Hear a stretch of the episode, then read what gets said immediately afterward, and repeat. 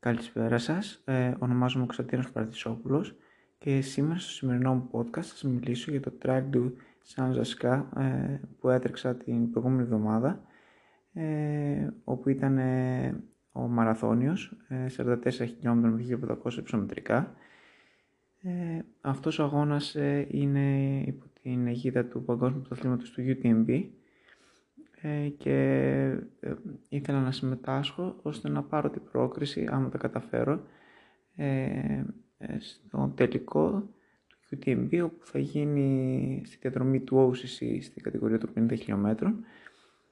Ε, έπαιρναν πρόκριση οι πρώτοι τρεις. ήταν κάτι δεν ήταν σίγουρο, έπρεπε να πάω καλά για να μπορέσω να πάρω την πρόκριση.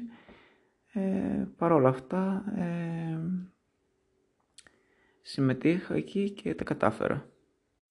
Ο αγώνας αυτός ε, γίνεται στο πανέμορφο χωριό του Λαπουή ε, σε μια πάρα πολύ γνωστή διαδρομή, ένα πάρα πολύ γνωστό μονοπάτι ε, που χρησιμοποιείται από χιλιάδες προσκυνητές κάθε χρόνο ε, το διανύουν όλο αυτό το μονοπάτι. Ε, επίσης το εντυπωσιακό στη διαδρομή αυτή είναι ότι τερματίζεις ε, στο καθεδρικό ναό του Λαπουή, όπου είναι θέαμα κληρονομιάς της UNESCO. Ε, και οι συμμετοχές για αυτό το λόγο σε αυτόν τον αγώνα ήταν πάρα πολλές, ήταν 4.500 συμμετοχές σε πέντε διαφορετικές αποστάσεις. Ε, και στο δικό μου αγώνα στο μαραθώνιο είχε 1.100 συμμετοχές. Ε, ε, γιατί όμως εγώ επέλεξα αυτόν τον αγώνα, τον επέλεξα ε, επειδή ε, ταιριάζει προ, προπονητικά στο πρόγραμμά μου, ήδη φέτος το καλοκαίρι έχω πάρα πολύ σφιχτό πρόγραμμα και δεν μπορούσα να τρέξω κάποιον αγώνα άλλο του UTMB ε, μέσα στη χρονιά. Ε, έτσι επέλεξα αυτόν τον αγώνα παρόλο που είναι μακριά, ήταν μακριά από τις δυνατότητές μου γιατί ήταν σχετικά πιο δρομικός. Ε, βέβαια η διαδρομή ήταν συνέχιση σε μονοπάτια σχεδόν, ε, δεν είχε πάρα πολύ χωματόδρομους.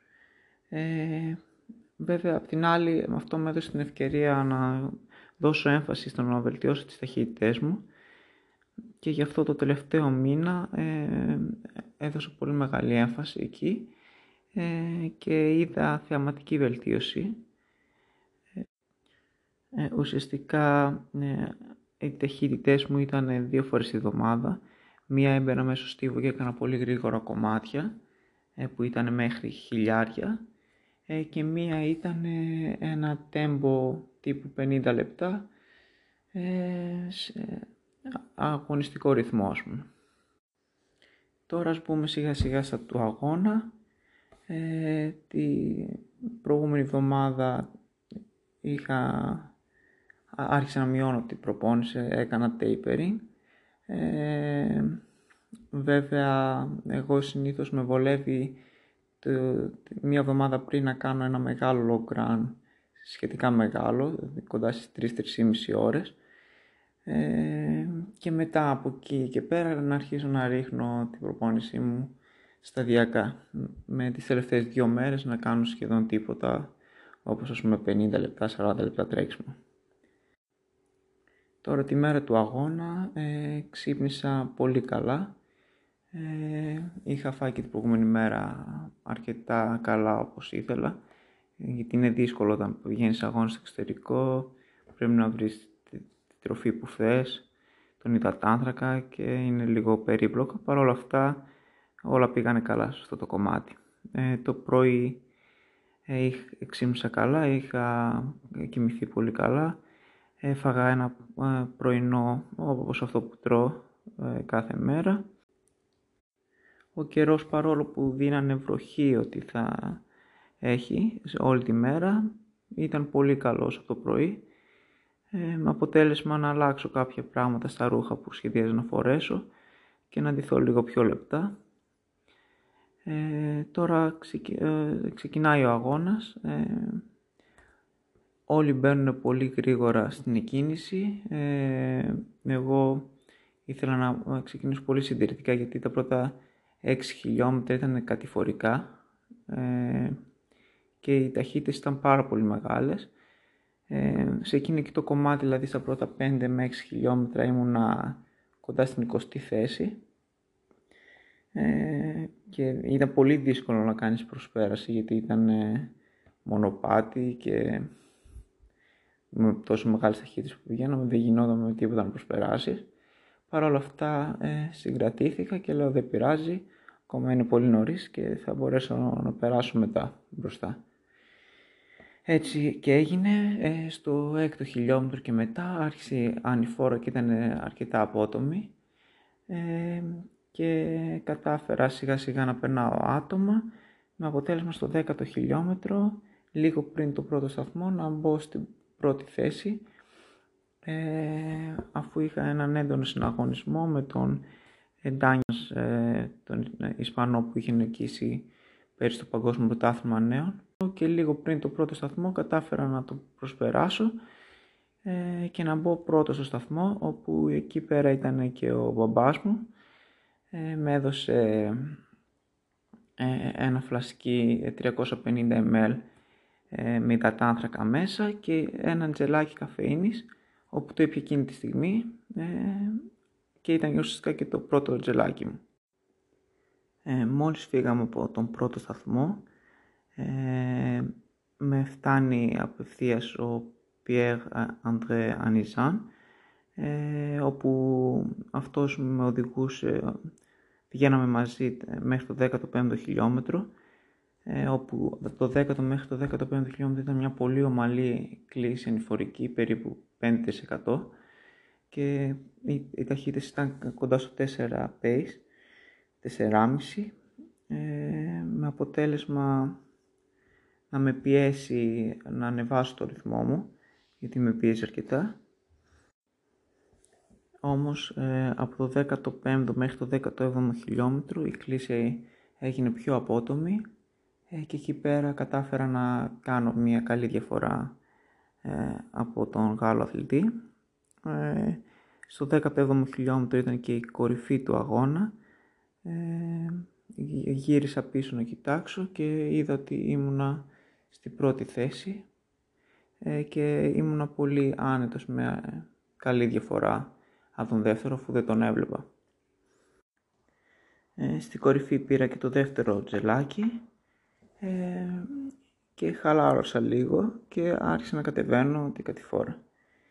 Ε, αλλά μάλλον παραχαλάρωσα και στο 20 χιλιόμετρο ξαφνικά βλέπω από πίσω μου να με φτάνει ο Λούτβικ Φερνάντες, ε, ένας πολύ δυνατός αθλητής που πέρυσι μάλιστα έκανε μια εντυπωσιακή εμφάνιση στο MCC του UTMB όπου κέρδισε τον αγώνα.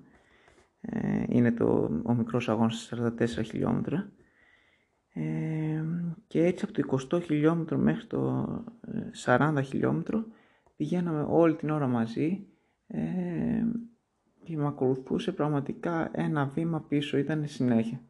Αυτό ήταν κάτι που με άγχωσε πολύ ε, και δεν μπορούσα να κινηθώ άνετα στον αγώνα.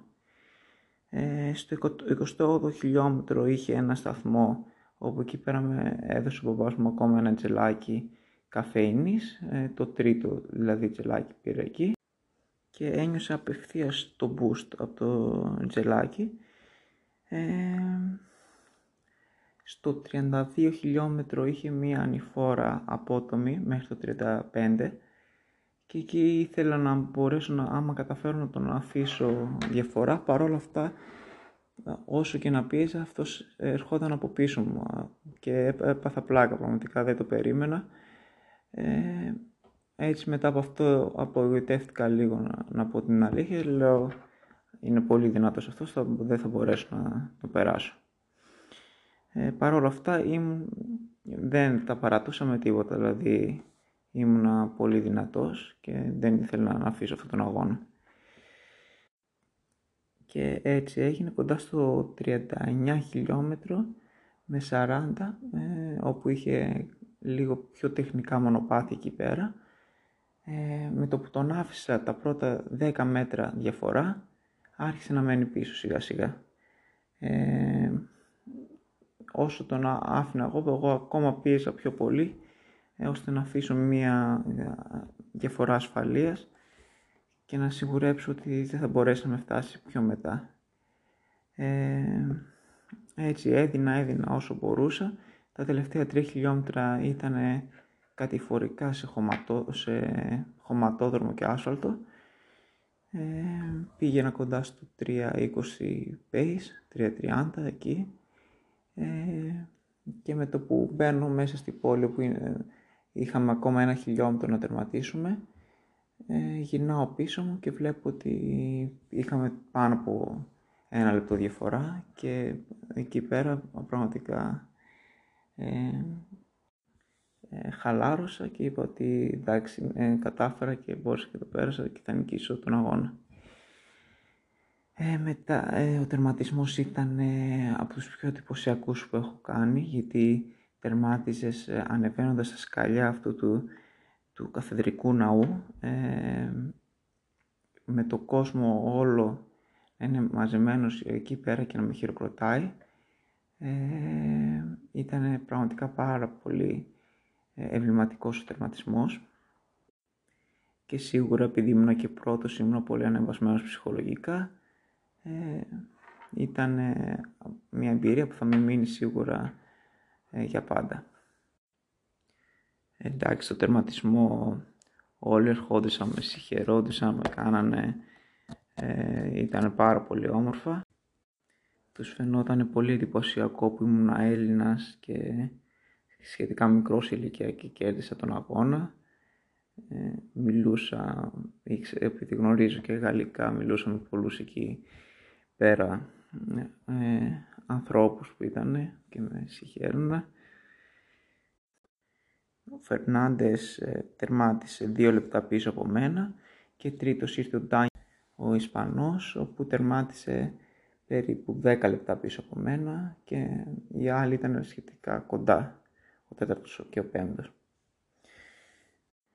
Εντάξει, σίγουρα αυτή η επίδοση μ' άφησε πάρα πολύ ικανοποιημένο γιατί ήταν ένας αγώνας εκτός ε, των προδιαγραφών μου γιατί ήταν πολύ γρήγορος ε, αφού φαίνεται το χρόνο 44 χιλιόμετρα με 1500 ψωμετρικά σε 3 ώρες και 17 λεπτά. Αυτή όμως η ταχύτητα με χρέωσε πολύ την επόμενη μέρα τα πόδια, ήταν πάρα πολύ. Ε, κυρίως οι αρθρώσεις ήταν πολύ χάλια. Ε, με το ζόρι περπατούσα. Κάτι βέβαια που μου έδωσε την ευκαιρία να ξεκουραστώ και τις δύο μέρες της επόμενης στον αγώνα ε, πήρα πολύ χαλαρά Έκανα απλά λίγο ποδήλατο και πολύ ξεκούραση και καλό φαγητό. Ε, τώρα γύρισα στη Θεσσαλονίκη, ε, άρχισα να μπαίνω σιγά σιγά στους ρυθμούς μου προπονητικά, νιώθω πάλι αρκετά καλά, έχω ξεκουραστεί και ετοιμάζομαι για τον επόμενο αγώνα στόχο που είναι το μάραθον του Mont Blanc του Golden Trail World Series ε, ο αγώνας γίνεται σε μια διαδρομή που τη γνωρίζω πάρα πολύ καλά ε, και, είναι, και με ταιριάζει πολύ. Θέλω να αποδώσω πολύ καλά εκεί πέρα. Είναι πάρα, είναι πάρα πολύ αγωνιστικός αγώνας. Δηλαδή οι πρώτοι 40-50 είναι πάρα πολύ καλοί αθλητές. Ε, ενώ επίσης μετά από αυτόν τον αγώνα προγραμματίζω να κάτσω ε, εκεί πέρα στο Σαμονί ε, ώστε να κάνω την προετοιμασία μου για τους επόμενους αγώνες στόχους της χρονιάς όπου θα τους ανακοινώσω πολύ σύντομα. Σας ευχαριστώ πολύ που ακούσατε αυτό το podcast μου. Σας εύχομαι ε, τα καλύτερα, καλές προπονήσεις και μην διστάσετε να με κάνετε ό,τι ερώτηση έχετε πάνω στον αγώνα μου αλλά και όχι μόνο. Σας ευχαριστώ και πάλι πολύ.